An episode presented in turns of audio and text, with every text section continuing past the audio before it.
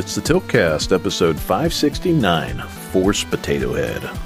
And this week, guys, we talk Legend of Zelda Tears of the Kingdom, Star Wars Jedi Survivor, Hogwarts Legacy, and Warhammer 40k Rogue Trader. Stay tuned.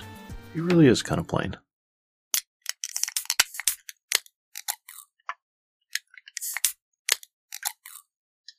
And we're back.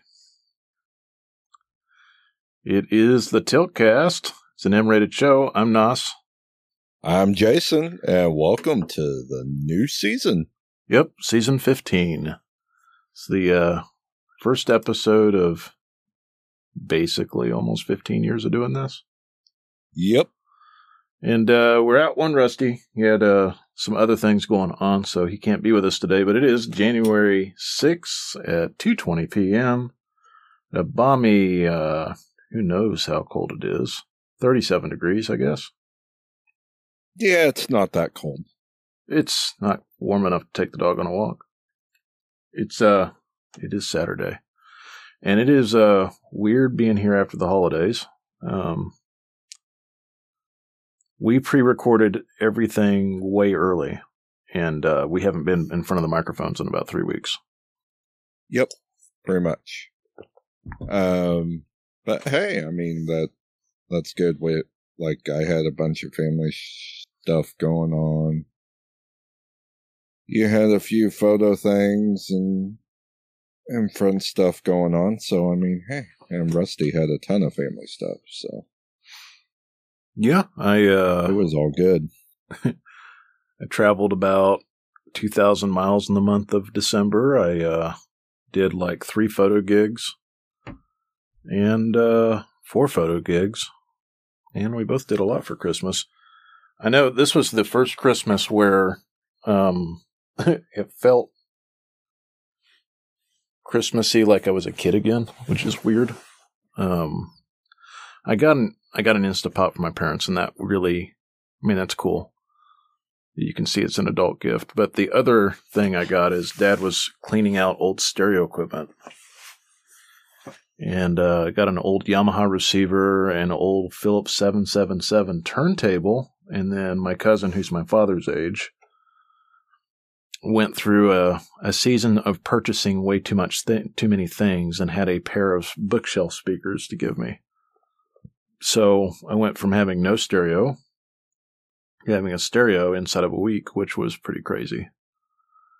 And then, Oh wow, that's cool. Yeah, and then the real Christmas for me was me spending way too much on vinyl, and then my girlfriend getting me vinyl, and then me going on a vinyl spending spree, and then I've just kind of like calmed myself down after I realized how much I've spent in the last little bit on, you know, the part that you put through the stereo. Back in the old days, I probably could have bought like 60 CDs for the price of the 20 vinyls that I bought. Hey man, unless it's currently in print though, vinyl's not cheap. So Currently in print is still expensive, dude.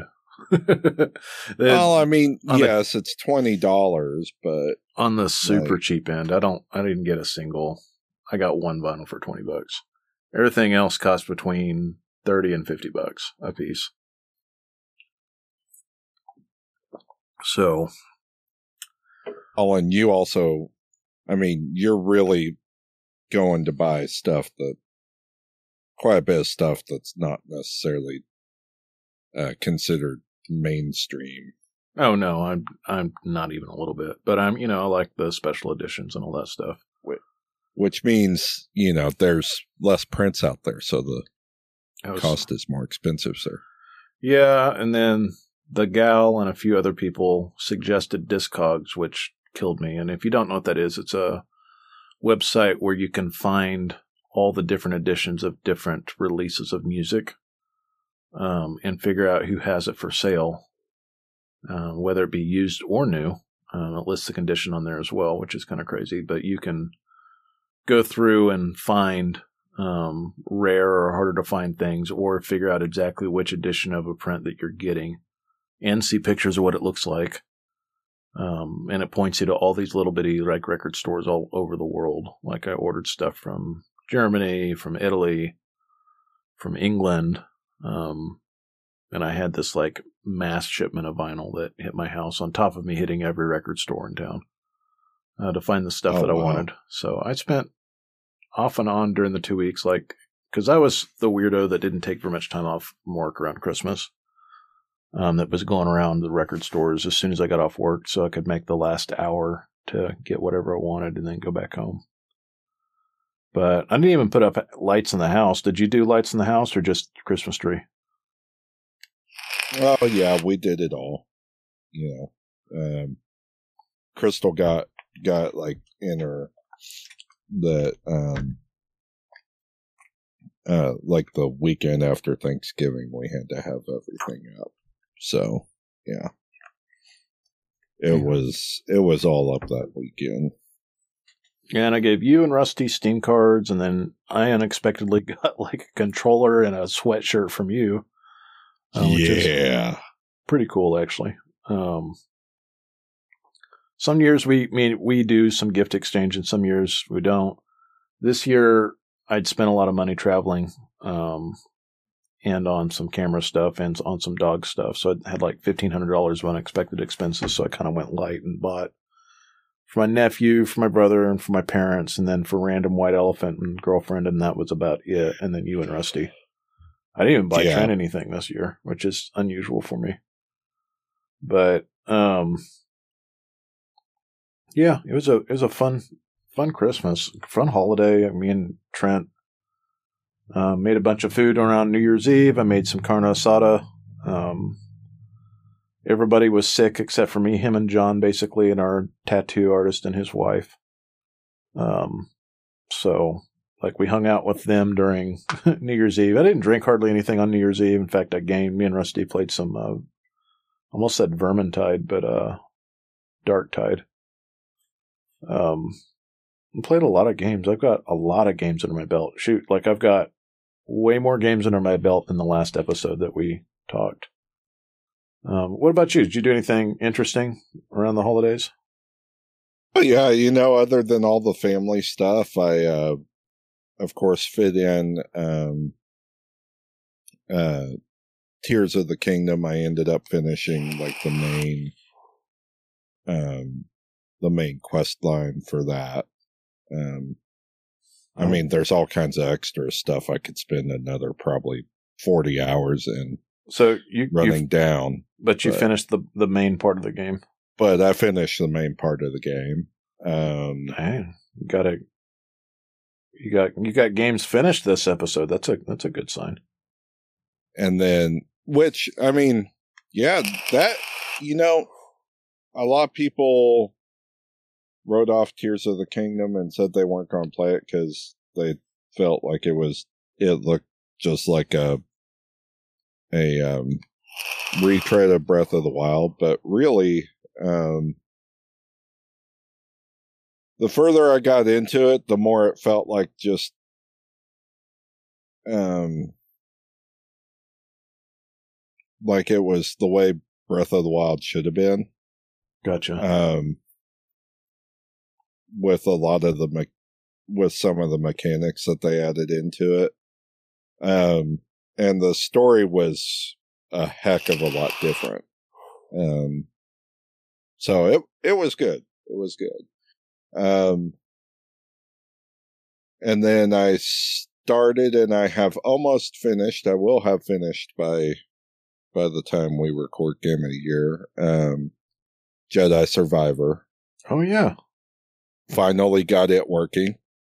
yeah. You should talk about Um, that because you're the one that actually got me to install it and actually beat it recently. Yeah.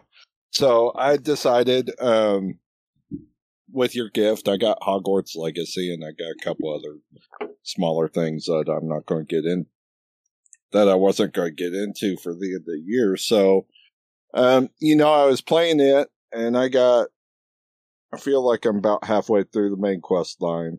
Um, uh, and I enjoying it, but yeah, there were just there's a lot of things with that game that it's re- it's really unoptimized in parts or poorly optimized in parts. and I was having a ton of frame rate issues, like exploring around the around the castle. You know, I'd get to certain sections, and the game would just decide to hang up for you know thirty seconds to a minute and a half, sometimes at a time, right, while it tried to reload shaders, etc. Um, which kind of reminded me of trying to get through that that first Coruscant level in Jedi Survivor when you and I initially installed it and tried playing it. Right. Um, so I was like, you know what? I feel like I'm in the need just for a straight adventure game, and Hogwarts is close, but not quite. Um, you know, have a have a little bit more issue trying to connect with with the idea of being a teenager starting Hogwarts late than uh, than I am a a thirty year old Jedi. So I uh, decided to go ahead and reinstall Jedi Survivor and and give it another go because there's been a bunch of patches. Um, I think they're on version 7.5 right now or something like that. Anyway, um, loaded and and in the first uh first 10 minutes of the game had the same frame timing issues uh that it started with though they weren't as bad like they were it'd stutter for about um three to five seconds and then it'd be smooth again which was a lot better than it was back earlier this year. Um so i was like okay so i wonder if there's any um uh, additional DLSS mods or maybe uh, AMD frame gen mod that I could install to improve, you know, try to uh, wrinkle out that that last little stutter issue. Um, and I started going through Nexus mods and ended up finding one uh, that basically tweaks the um, game engine files to um, to run uh, multi-threaded instead of single-threaded. So it's using all the GPU cores and all the CPU cores instead of limited GPU cores and a single CPU core like it like it initially was. Right. Um, because that was one thing I noticed was that no matter what you did in that game, it never used all of your GPU. Like my GPU was sitting at like between 40 and 50% usage the entire time. I'm like, there's gotta be something wrong with that. Uh, so I downloaded this mod. Um, I don't even remember what it's called.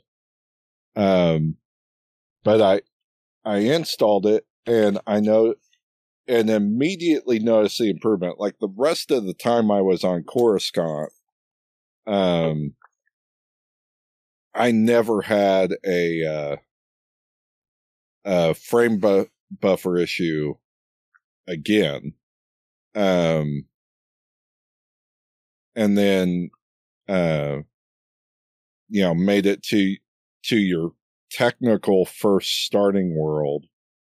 Um, and uh, had you'll still have some frame buffering issues on that bigger world just because of the amount of assets I think that the game is trying to load. Um, but there was very little of it. So then I told you about the mod and that it had the game working for the most part smooth. Um, and fixed most of the issues. Uh, so then you installed it and tried it. And it does do this funny, um, there's kind of this funny fuzzy, fuzzy smoothing effect that you noticed from it. Um, I didn't really notice it at first, but I'm also playing at 1080p on a 27 inch monitor. I'm not, I'm not on a big ass 4K monitor like, or TV like you are. Um, but you can definitely see it like with his beard hair. Um, uh, but yeah, I mean, it got the game running well enough that I've been playing through it and I'm almost done. Um, the mod on Nexus, if anybody's interested, is uh, SWJS dash fixes and improvements. And it just unlocks all of the cores and reduces a lot of the stuttering effects. It works really well. You you gave me the gift of knowing that that was a thing. And, and it allowed you to actually play the game and finish it. Yeah, I still crashed um, probably about another 10 times while I was finishing. I ended up putting about 36 hours into the game total. But before I did that, I was about seven hours in. And then through the last two weeks, it was over the course of about five days that I sunk like another almost 30 hours into the game. Like I was just eating and sleeping that game until I got it finished. Um, I had a lot of fun with it. Um, I've got one of the few Steam reviews that I actually have is on that game. And I made an edit to my review and then added the link to that. I did not give it a thumbs up yet because it took a third party to make the game playable. Um, because I feel like that still needs to be addressed. But I would still say play it on console. But if you're as unlucky as me and Jason and you bought it on PC and it didn't work, then that mod is for you. Um, I ended up finishing it and liking it immensely. Um, it's a little easier than I'd like. if I play it again, I'm going to play it on a harder difficulty.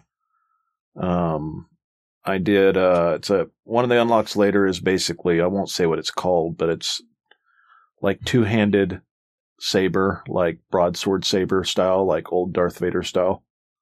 Um, I used that and maxed it out. And then I maxed out blaster style and single saber, and I finished the game some of the harder fights were actually a lot easier with a blaster um, because you could wear down the guard a lot faster with a blaster and then close in and get some quick hits in or switch stances real quick. To use my uh, big sweeping attacks with the uh, with the uh, two handed way. Um, but yeah, by the end, I didn't have like you're not supposed to have everything maxed by the end of the game. Um, I had explored almost every single spot and every single planet that you have access to. Um, the lowest one I had was at like 86% completed. Yeah, most of it's just the really big open map um, around the bar. And if you've played it, you know what I'm talking about. That map's huge. Um, like it's as big as all of Skyrim. Um, so that map is the one that I didn't complete 100%, 100%, but all the, you get side quests called rumors. Um, I finished every rumor that I could get. I talked to everybody at the bar to make sure I got all of that done. Yeah. Did you do all the bounty hunters? Um, no, I didn't do all the bounty hunters. I didn't unlock all of those. The rewards on it are kind of lame. Um, they are, but I've, I've had fun just running all of them down and slaying them. Yeah, I didn't end up. I did about four or five of those, and most of those were incidental. They were just ones that I ran into as I was going through the world. And it wasn't like I was just trying to bang it out. Like I revisited worlds once I had. It's basically like a Metroidvania in a way, right? Like you get powers or abilities that help you unlock different parts of the map. And uh, once I did that, I go back to the places I'd remembered having to, you know, needing a power to progress. Um, but the bosses weren't too bad. Like after you, that game is really big on parry, um, and block, and you can kind of infinite block. I mean, you do have a stamina meter for your block, but you can block a lot, like a lot, a lot. You um, can block a lot. And um, I, but- I, I just finished of P a month ago, and that has a much tighter parry timing than Jedi does. Jedi has a pretty loose parry timing, so it's pretty easy to parry everything. Well, yeah, if you're on Padawan or Jedi Knight, it is pretty loose, but you got up your difficulty if you want tighter parry timings.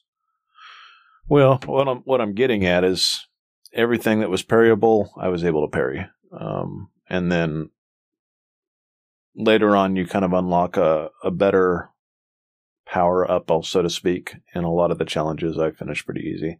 The challenges I didn't do so hot on were the ones where it was just the crazy movement challenges. I finished a couple of those, and then I was like, okay, I don't really want to do this anymore. Oh yeah, the like the weird couple force. of the fracture, Yeah. couple of the fractured challenges are really um all about using this aerial boost, I just got. and I was pretty done with it. you if you don't time everything perfectly on your way through it, you could spend hours trying to get it. I did one challenge like 30 times and I was like, okay, I'm done with these for a while. And then I was getting close to the end of the game. I was like, do I want to go back and beat my head against the wall? I was like, no, I've got two other games I need to beat. So I beat it. Um, in the end, though, solid 4 5 game. I liked it better than the first one. Um, I like that it's pretty. You're gonna, you can probably correct me, but it feels a little bit more canonical than the one that was on 360. What was that one called? Oh, uh Force Unleashed. Force Unleashed. Although Force Unleashed gives you like god tier force powers, which is pretty awesome, where you're like pulling star destroyers into each other, um, which is just ridiculous and awesome at the same time. Um, Cal's still kind of a weird butterface Jedi that he's got like a little potato head. Um, looks best with a for me best with a beard and bald. Um, otherwise he looks like I don't know. He's just like the most normal looking dude ever.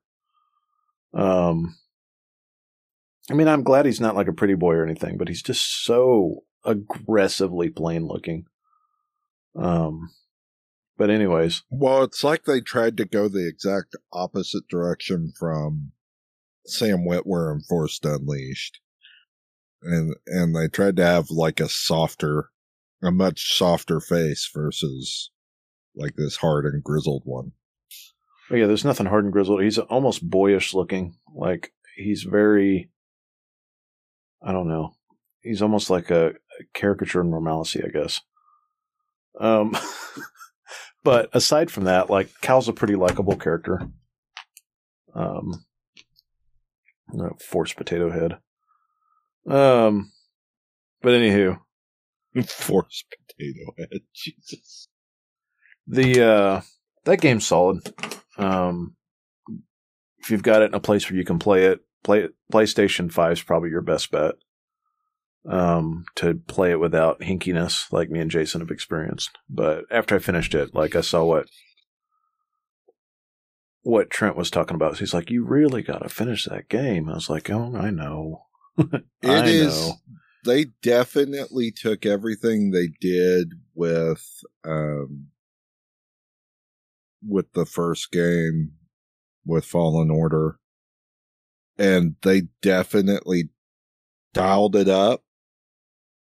And I feel like the story that you played through this time is a lot more comp- compelling than than the first game. The first game just felt like this this MacGuffin that you knew there was no way they were going to use because the second they told you what it was, you knew they couldn't let it fall into the hands of the Empire, right? Right. So, so you knew what was, you kind of already knew how that game was going to end. Um, and that was with Cal choosing to destroy the, destroy the holocron. But, um, this one felt a lot more compelling and they had a lot of good twists in it too. There are several really good twists in this, in this story this time around. Yeah, I I ended up enjoying it a lot, and I'm Like- glad that I was able to finish it. Like I didn't expect one of your partners to end up being basically the Imperial Secret Service. Yeah, let's uh keep spoilers aside. The game's been out for n- nearly a year now, dude. Not going to say who it is, but there is definitely one of your party that you find out. Been playing both sides of the whole thing. Um, Yeah, I was pretty bummed about that. and that was definitely a twist that I wasn't expecting. yeah, I wasn't either. It kind of caught me by surprise. But um, that aside, um, I made some more progress in Alan Wake. I'm it is the game I'm least progressed in, but I'm making it, getting it, getting there. It's taking a little while, but eventually I'll, I'll get through it. I ended up um, picking up Rogue Trader as well right before we recorded our last episode, and I am 40 hours into that now. Just crazy to think that I've gotten that far. Um, that game's really good. Um, Rogue Trader is a CRPG, so I can just, if you don't know what that is, Baldur's Gate 3 is a CRPG. It does not have the same style cinematics, though. Um, the graphics themselves are pretty clean. Um, the effects, the, well, there is spells in this game. The spell effects are really cool. Um, it does, it's more combat heavy than Baldur's Gate, um, and in some ways more tactical. Um, the story's a little bit obtuse. Um, they do a pretty good job of explaining the story to people who aren't hugely familiar with all the lore. Um, they give you a lot of like tooltips that never disappear on different things that are just only make sense in the world of, of Warhammer 40k. Um, but you're essentially uh, the premise is is you're a guy that's like set up to be an emissary for a rogue trader. A rogue trader is um, like a guy that let's see this is my knowledge of 40k it's a guy that has a big void ship that um like sustains trade between nation states and families and huge ruling parties in the empire and kind of has like full authority. Like they're basically like a traveling empire so to speak. So they're almost like a flying nation state. Um so, anyways, um, very early in the game, things happen, and you become the rogue trader, trader instead of the emissary. And then you play your character one of several different ways. You can be a heretic, you can be dogmatic, which means you follow, you know, all the teachings of the weird 40k Bible. Um, you can be for the people, which is not very 40k like, um, or you can be a chaotic, and you can follow the ways of chaos, which is totally an option, which is weird um kind of being playing a good guy that's not necessarily very 40k i'm not very uh i'm very much an iconoclast like i'm very much for the people as much as i possibly can while still being logical about my decisions about billions of people um there's ship to ship combat there is a lot of ground combat um, there's a lot of different classes and subclasses that you can create out of your characters. There's a lot of cool psyker powers. Um, there's a lot of like focus on area of attack and area of denial in this game, which is really cool. Um, there's a lot of cannon fodder enemies mixed in with like really chunky enemies. Um, there was the boss fights because there's a lot of boss fights are pretty interesting in the way they handle some of their mechanics. Um, for example, um, I had landed on a planet and I was like going through this area that had succumbed to chaos and like everybody had turned into poxwalkers, walkers, which are like um infected, plague ridden zombie people basically. And there was this brain that was just pumping out waves of them and waves of them. Uh, I probably killed like 80 enemies inside of like 15 turns, which is fairly long. It was about an hour long battle. Oh wow. Um, and I had set up characters. So I have a tech priest who can buff my party, but is also like basically like a dodge tank. And he can carry two two handed weapons without switching stances, which is a big deal. So he can wield a two handed sword in one in both hands, and with his tech arms, can harness uh, a two handed like heavy weapon at the same time, the way that I've got it spec And so this tech priest has a melta weapon, which is like shoots a rolling plasma wave out in front of me. Um, so he is like a frontline tanker slash. He's basically like a fire, like a melee fire bat from StarCraft, and uh, he debuffs the enemy. Um, and he has like these huge area of, of effect attacks. Even his melee attacks damage huge swaths of enemies. And he's also an assassin class or a bounty hunter class. So he gets a lot of extra points for killing lots and lots of things. It just makes him more, he gets stronger every time he kills somebody. So I put him on one side and plugged a hole that had tons of enemies going through. And then I have my warrior that wields a two handed hammer and a uh, plasma gun and a chainsword in the other arm. And he can dual wield, meaning if so normally you, without any buffs or any kind of attributes, you can fire or swing a hammer or whatever once a turn.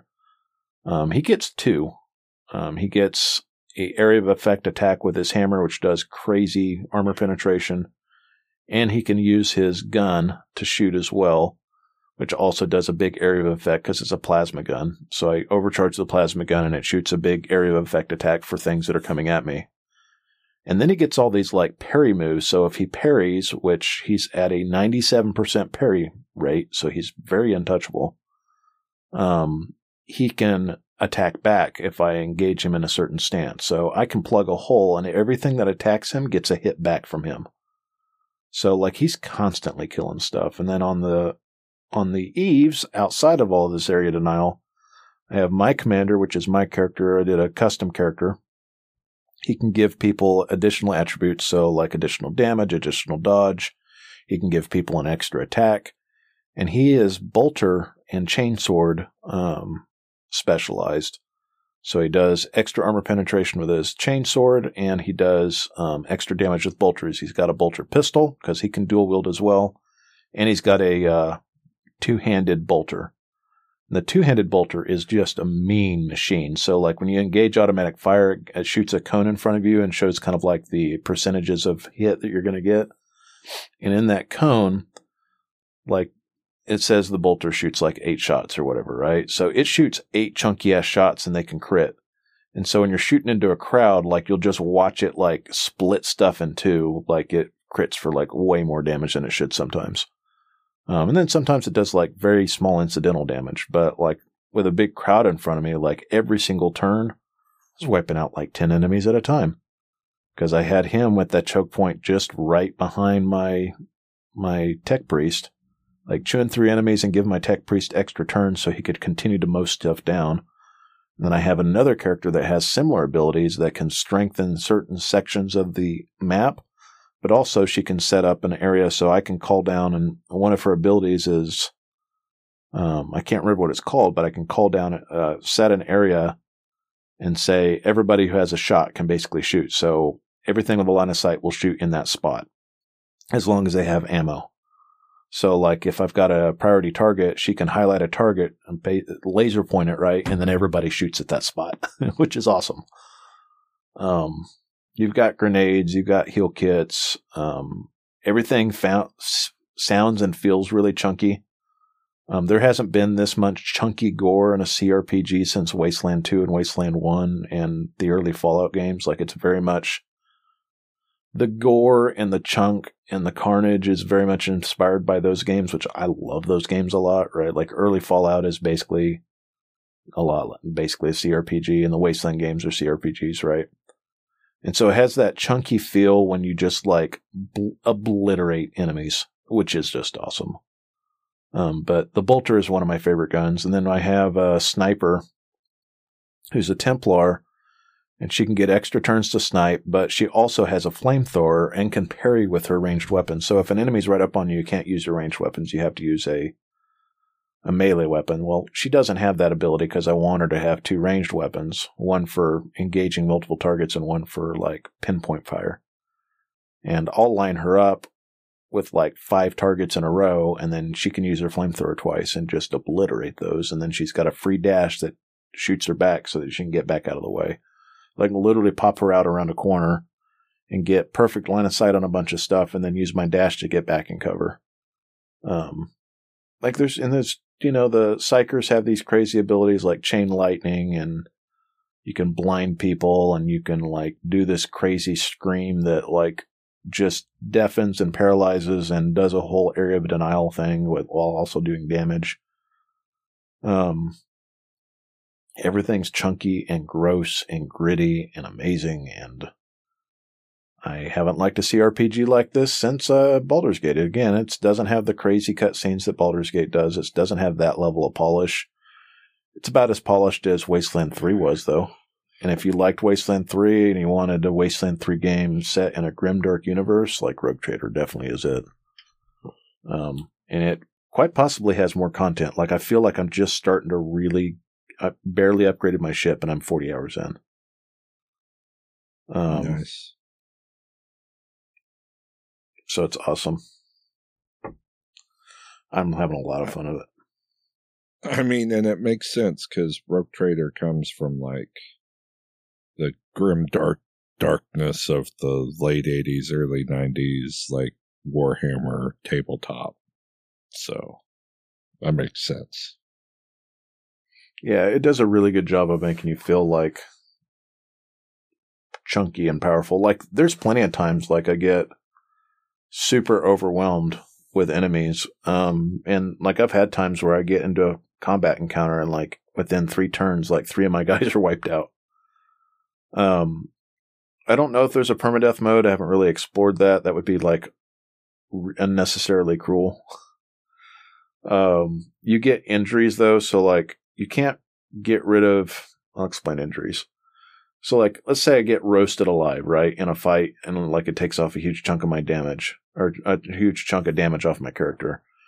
It might leave him with um, burns or something like that, which will cause you know some kind of status effect, right?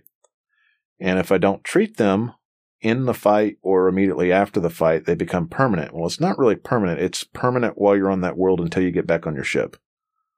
Um, but they stack, and you could have like five injuries on a character that you don't get healed until you get off the planet. So you could have a character that's pretty gummed up before they get back to the ship to get healed, and it can really, really wreck your run. Um, I say run, wreck your your gameplay through that, or make you really have to alter your gameplay to get through it. It can be pretty pretty tough sometimes, um, but it does give you a lot at your disposal to just really tear through big chunks of enemies. And I like the big grand fights. Like I've had a lot of fun with uh, combat in this. Still haven't 100% figured out the ship combat. Like there's a couple, there's an encounter that I'm stuck on right now that I was playing right before we did the podcast where I just don't have the amount of ship upgrades or points in my ship. You know, like uh, it, it levels up just like your characters do. Um, to really survive this encounter. So I think I'm going to put off the encounter and come back to it. But yeah, Rogue Trader is like massively fun if you're into that kind of game. Um, I put a little bit more time into Fallout 4. Um, I'm putting that down until I finish the current couple of games. Tried to pick up No Man's Sky. Wasn't that into it. I really want to see what the new content is, but getting through that first part is a slog. Um, picked up Cyberpunk, but I'd beaten that within the last like six months, so I was kind of like, again, putting it off till later. And uh yeah, that's where I'm at within the in the realm of gaming at the moment. Nice.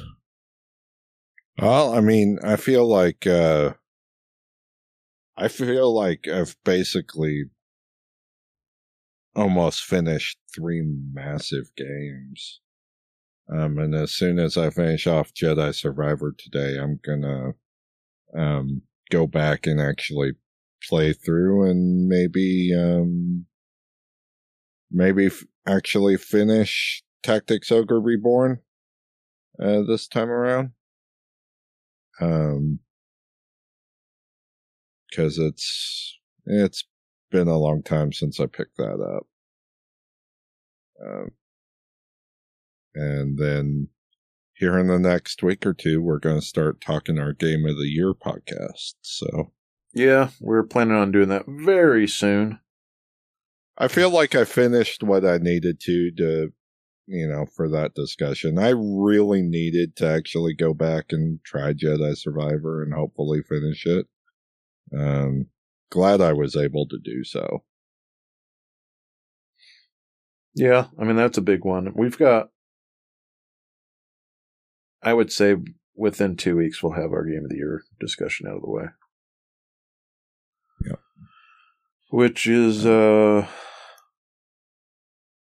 it's fun and it's not fun. I mean, it's fun in the sense that we finally get to talk about all these things um, in like a roundup way and, you know, and actually debate each other a little bit on the finer points of some of these things. Um, but then also it's kind of like, it's a slog because those are normally like three hour episodes. Yeah, it'll definitely be a longer one. This one I don't see being three hours.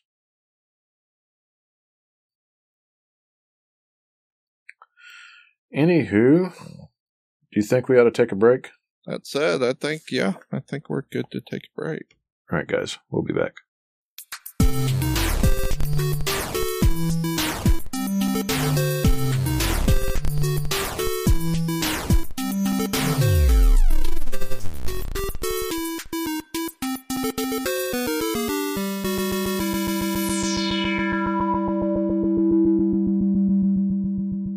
We're back. Woohoo! We had to scour the interwebs for news stories. That being the beginning of the year, there's not a lot out right now. Um, but there is a few things that um, are coming out to Game Pass. Um, why don't you lead with that, Jason? Yeah. So, um, uh, out a couple days ago, as uh, close to the sun, um, uh, which I think is a it's a game around some Tesla technology. It's kind of a steampunk game. Um, don't really know too much about it. Um, and then also, uh, Hell Let Loose. There's um, a lot of people. On, a lot of people. shooter, and a lot of people are playing that. Well, I know my buddy TJ has been playing that. He's got thousands of hours logged into it over the last two years. It's a massive World War II battle game. Yeah, similar to World of Tanks or or Battle Bits, bigger. No, no, no. It's more like um, it's more like a realistic Call of Duty, but in World War II. So there are vehicles, but you're literally just if you get shot once, you're dead, and you're not using machine guns. It's like these huge battles where you're just like inching your way forward um, with a huge team. Uh, like it's it's a combat simulator. Yeah, I just I'm not into that stuff. cool. Um, and then also we've got uh, um, Assassin's Creed Valhalla coming on the 9th, along with uh, Figment. And then uh, on the 11th, Super Mega Baseball 4, We Happy Few, and We Happy Few. Uh, on the 16th, we get the Resident Evil 2 remake. We happy few is And- shit. Yeah, We Happy Few is crap. Um, and Those Who Remain also coming on the 16th. Um, and then uh, leaving in the next couple weeks are Grand Theft Auto 5, which is gone as as we record this. Um, Garden Story is Moto GP22, Persona 4 Golden, and Persona 3 Portable. Um, all four are leaving on the 15th. Yeah, and I was going to play the Persona games if I got around to it, but I didn't realize it would only be on Game Pass for just like I don't know. It feels like three weeks. It was probably more like three months. It, it was about three months. It was three or four months, yeah. Yeah, I almost bought Re- Resident Evil 2 again because it always goes on sale for 10 bucks. And then I was like, "Ah, I'm just going to wait. I need to get through what I got going here instead of spending crazy amounts of money on the Steam sale and never only getting through half of it. Which I actually didn't buy a damn thing during Steam sale, which is crazy. That is crazy. Um, something that is way crazier But though. you bought vinyl instead. I did. um, Star Citizen, the game we've been talking about off and on for a while. In fact, we were talking about it in the middle of our Starfield talks. We're talking about space games that are out, right? You have Star Citizen, Starfield. Um, you have what's the what's the other? I keep wanting to say The Last of Us. It's not The Last of Us. Um, damn it what the name? What's the hell's that name of that game that I can't? ever- No Man's Sky, right? No Man's Sky, yeah. And uh, Elite Dangerous, and uh, you know, it was like, well, when Star Citizen actually launches, and yeah, I'll play it, but I'm not going to spend a crazy amount of money. Well, you can get the Legatus ship pack right now. Um, you have to have spent ten thousand dollars already, but it gives you all the ships for a measly forty-eight thousand dollars.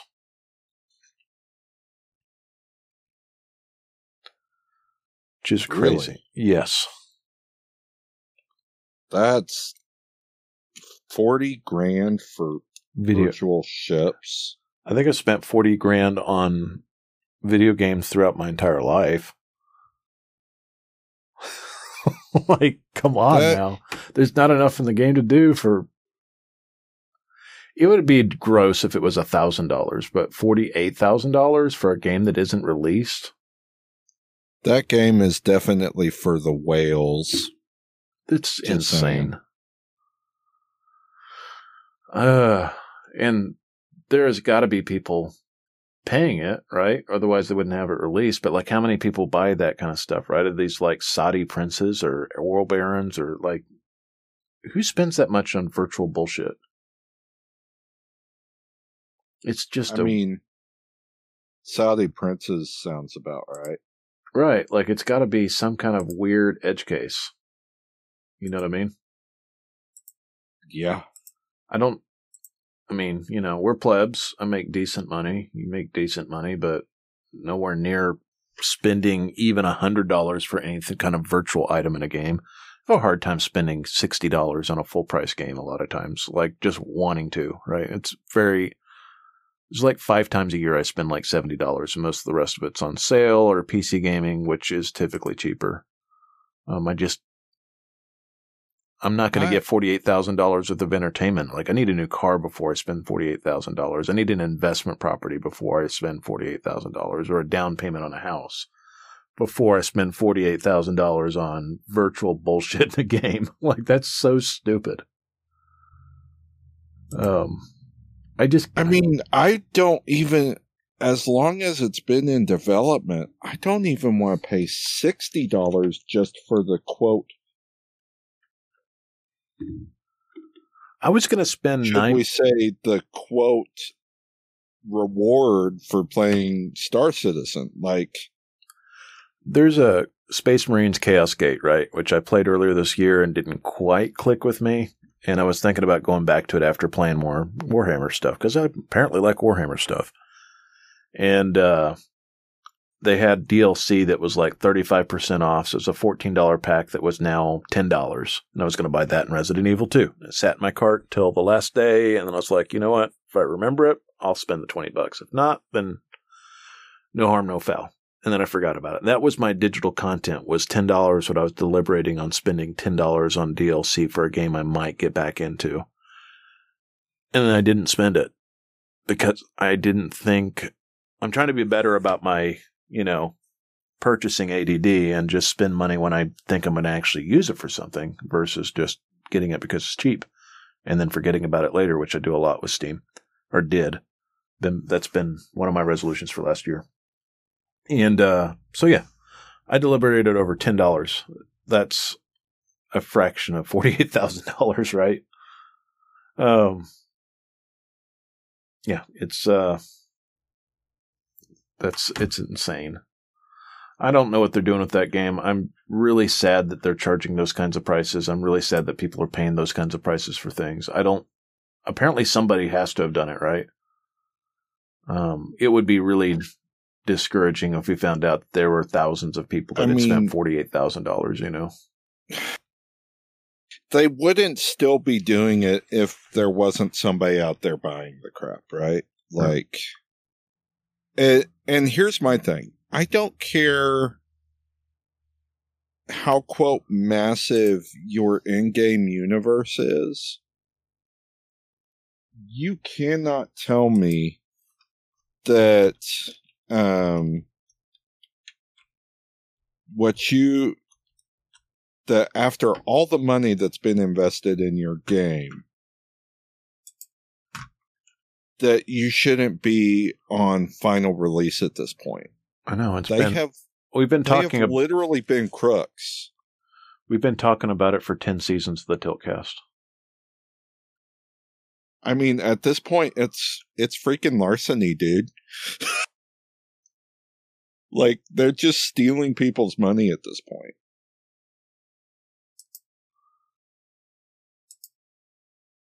So Yeah. I will never play it because I'm not going to support it.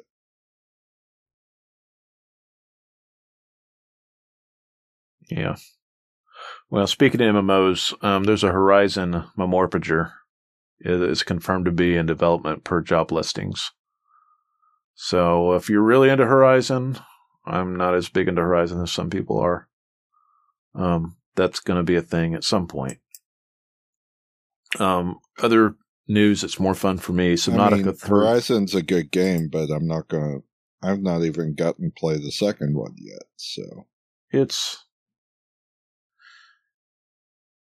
it's just the wrapping for me. The gameplay's fun enough.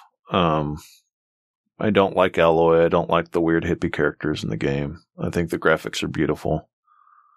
Um, the combat is kind of tedious and two. Um, but it's a pretty good game. Like it's a it's a very solid four in my opinion. But there's a lot of things that hold it back for me. But um, and none of those are. I can't remember what's his name. Phillip Broyles from Fringe. What is his name? Oh gosh. Um Um, that guy. yeah, it, shit, he passed away this year. Yeah, I know. Or last year.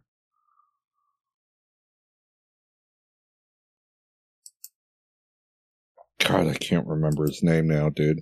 And that's not normal for me. Yeah, because he's also Um, part of the Remedy games too, wasn't he? Yeah. Um I mean that he was Commander Zavala and Destiny, like he's all over the place. Um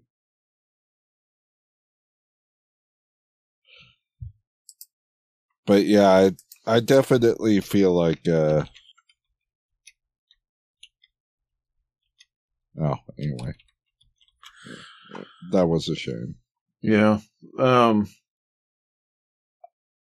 Subnautica 3 is going to be in early access this year, supposedly, which I'm excited for because I really like Subnautica. The second one was pretty good, but not as good as the other one because it was too short, in my opinion. Um, right before the Fallout show releases, we'll have uh, Fallout London, which will come out for Fallout 4. And in related news to that, they're talking about a next gen release that was supposed to have been released sometime at the end of last year that didn't happen. So that may happen, and it may happen right after I finish um, Fallout 4 with mods, which means I'm going to have to wait again before I go through it.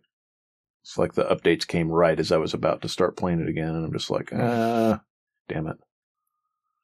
I mean, when it when London officially releases, I'm installing it and playing it. Um, Well, it'll be a mod. Like, oh, I know. Um, but when they release the mod, I'm definitely installing it and playing it. Um, just for the simple fact that it's the it's one of the most expensive Fallout mods I think has been done to date, and I kind of want to see what what kind of story crafting the modders did with it. I mean, years is years have gone into the development of this thing, Right. and it's it, it's been a very small team of like three or four people for the most part working on this thing the entire time. So, um, I'd be interested to see what they do. There's not a whole lot of Fallout lore out there crafted for overseas after the Great War, so it'll be interesting to see what they, you know, what they came up with. I'm curious, right? Like Amazon is sometimes good and sometimes not. I'm a huge Lord of the Rings nerd. And uh, so, without digging too deep into it, like Rings of Power, the whole reason that I have pretty much completely boycotted it is probably not for the reasons that people think. Um, it has a lot to do with the fact that they just rewrote whole huge chunks of the Silmarillion to make it work for whatever they wanted to work for their story. It's it's almost like they're just like rewriting lore and rewriting the hey. whole thing, and it doesn't. It's not Lord of the Rings. That's my problem. It's it's just Lord of the Rings wrapped around a completely independent story that has fragments of the Silmarillion woven into a completely different thing. And because I'm a big fan of that stuff, I don't want to see all of that completely rewritten. Obviously, you're not going to tell it page for page what the Silmarillion is because it's essentially a historical index for the Lord of the Rings lore, right? But to just take it and completely shit all over it and just say, okay, it's like loosely inspired by that, and then let's just do whatever we want with it. Yeah, they basically rewrote um, Galadriel, parts of Galadriel, and parts of uh, um, everything. I forget. Morgoth. I forget. Sau- I forget Sauron's uh, Morgoth. Yeah, thank you. Um,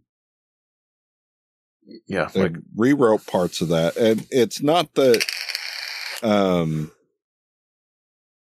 Uh they necessarily completely had the wrong basis for Morgoth because Morgoth definitely did in the Silmarillion take a um a elven facade to to manipulate um one of the great um smiths to forge the rings of power but um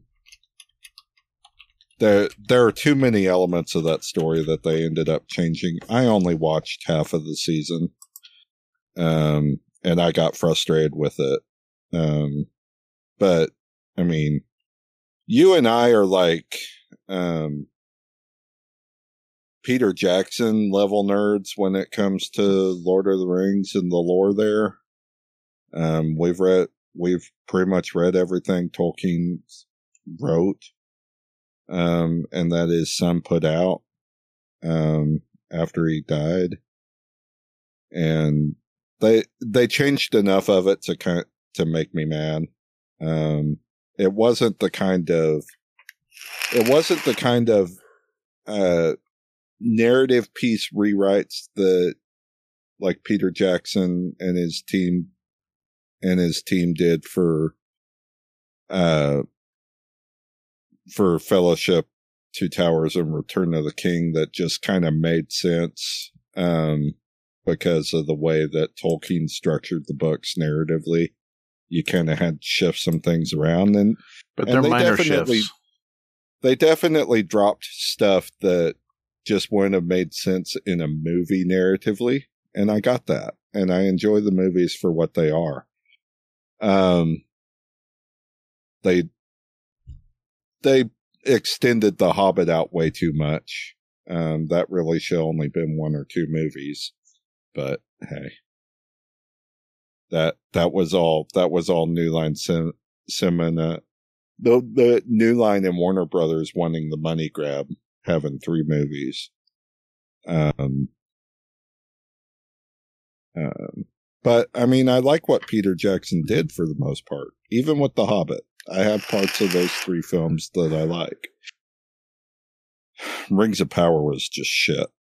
And that's where I felt like um uh Shadow of Mordor and um I think uh, it's good Shadow, because it's inspired but doesn't Shadow of War were great because they're inspired by, but they also take place in uh in gaps in the timeline not covered by the Sil- Silmarillion or they Um, take up they they take place in the world, the but they're books. completely different than the books, so they can write whatever story they want. And so Yeah, they don't they don't shit over it because it's in a timeline that that isn't isn't accounted for in the Tolkien lore. So they can literally say, "This is what we want to do. These are what orcs look like. This is the orcs' motiv- uh, motivations. This is you know what our dudes' motivations are." here's what we want to do with our fantasy magic for this section. Here's all the like tropes that we have that are lore friendly. Now let's build a game out of it, and it's completely separate from the books in that way. And so they can do whatever they want with it, and Tolkien fans won't be pissed about it. But then you create a game, you create a whole series that's based off the Silmarillion and completely change the way that the whole One Ring works, right? And it's not One Ring anymore, and you screw up the whole like villain system. Galadriel does not have nearly as much influence in that as she seems to in the in the show for whatever reason. They just wanted to have her all over the place. She plays a very minor role um, in the Silmarillion. And long story short, like it's just they took they like I don't know any other way to describe it. It's like took like a birthday cake and tried to make tacos out of it. Like I don't. It's it's so it's bits and pieces pulled from the Silmarillion and then completely rewrote and reshaped um, to be whatever the writers wanted for the story, and it just it's annoying as fuck to me. Um, as somebody who has the uh, one ring inscribed on their leg, because I'm a big dork for Lord of the Rings, I, I don't support it. But what I was going for when I was saying that is I I know the timeline they're going for with Fallout. I think is before four and in the middle of a lot of things, and as long as they have vaults, as long as the Brotherhood of Steel aren't the good guys, um, and as long as they change the makeup on the ghouls a little bit, like they can kind of get away with whatever they want. Like the lore for Fallout is pretty loose. So I think as long as there's a lot of like high action combat and craziness and a lot of suspense, like it will be good. But if they try too hard to do the one thing I resent about the Last of Us TV show is that game is very tense. And it's not as it's it's they focus so much on the character interactions between the different characters like there's not enough tense moments in the show. Um, it's one of the best adaptations I've ever seen of a video game. Don't get me wrong; like the show's pretty good, but I am really Oh, annoyed that it wasn't as near. Like most of that game is just like you're. It's especially when you're playing on harder difficulties. It is like almost survival Yeah. horror, I and it just I- doesn't feel like that. And for most of it, except for a couple of sections of episodes. I agree. They got they got the feel of the games Set design's awesome. um, enough um, for the most part, and they explored additional characters that I wanted to see them explore in a TV series, right? But in doing so, you're right. You lost a lot of that um, sus- suspense thriller tension that you had playing the game. Um, you know, it didn't quite reach the kind of uh, suspense levels like we had with like watching the first two seasons of The Walking Dead, for right. example. Um, but I mean, that's okay. I still really, really, really enjoy um that series and what they did with the first season, and I'm looking forward to season two. Um, I hope they can deviate a little bit and hold off Joel's death for a little bit longer. Yeah. Um, Yeah. I Because mean, everybody, hoping. just about everybody likes Pedro Pascal. Like we don't want to see him die, Yeah. and that's the whole reason I Um, hate Last of Us Two. I like the first part of the game, and then kill off Joel and get a character that nobody can really identify with properly because Abby is part of the resistance group that kills Joel. I like Joel. I like Ellie. Um, I still see Abby as the as the villain, and I don't want to play the villain. Um, Abby's annoying as fuck. I just she can fuck right off. Um, is why I've I've gotten like I don't know nine tenths through Last of Us Two, and then just quit and said fuck it.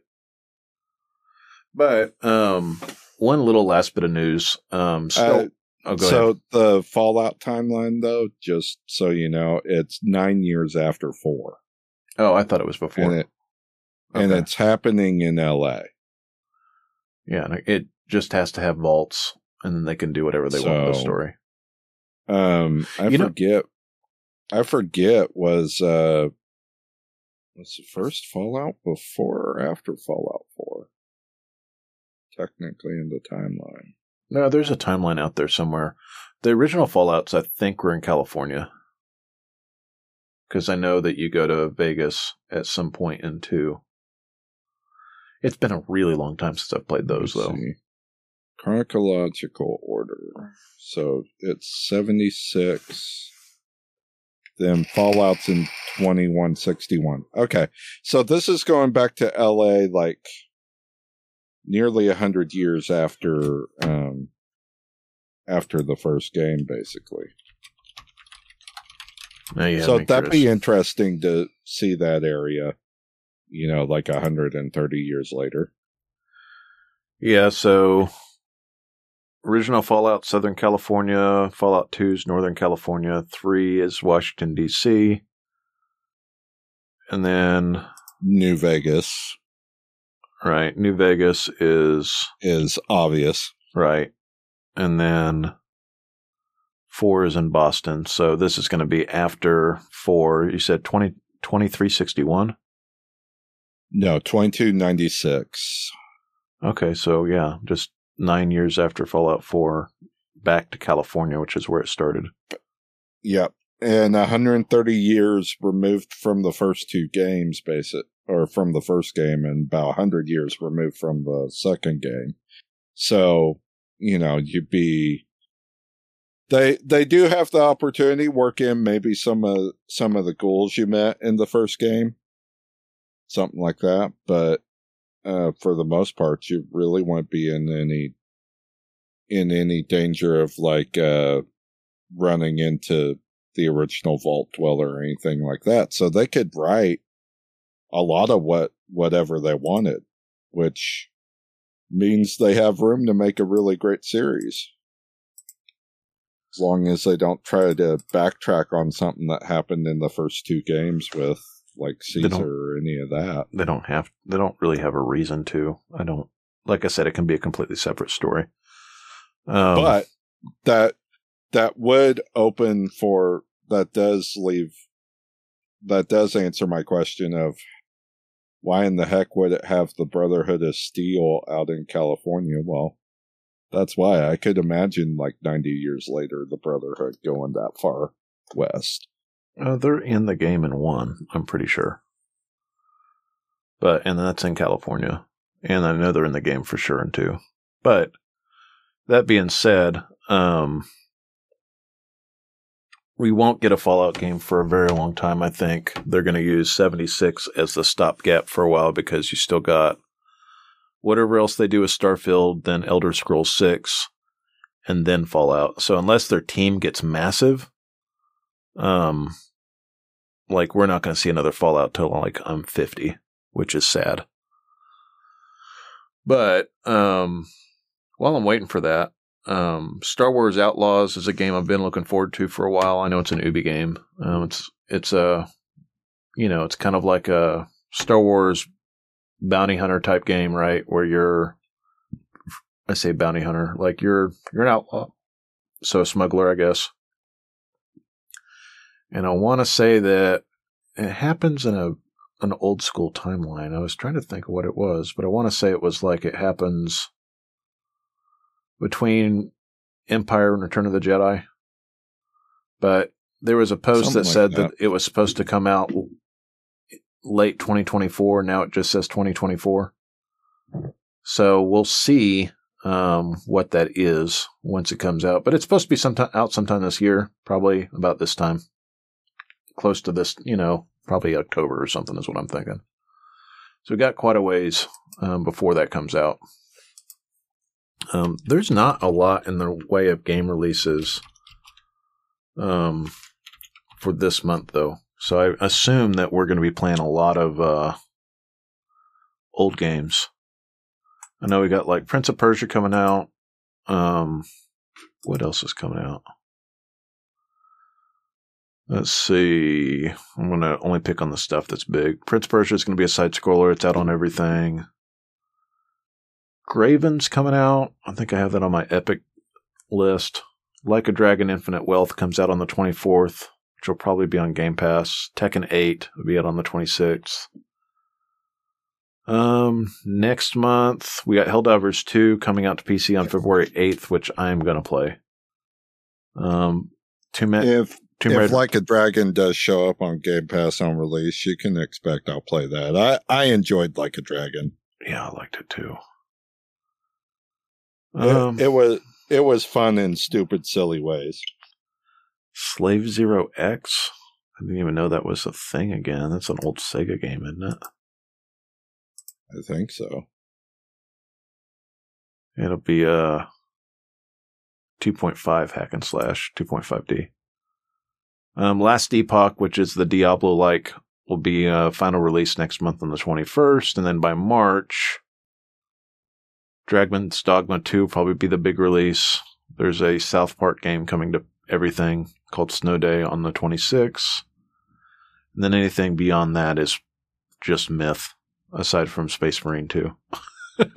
like really anything after February is up in the air.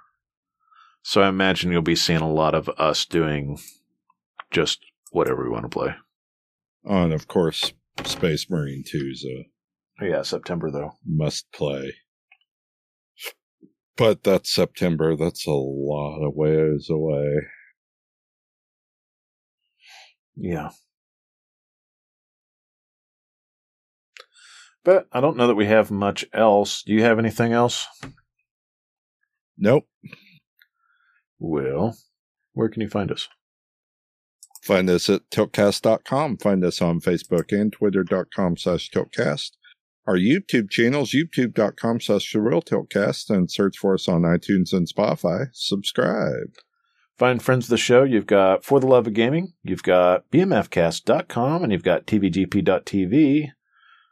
They like Destiny, and with that, it's the end of the show. All right. Peace.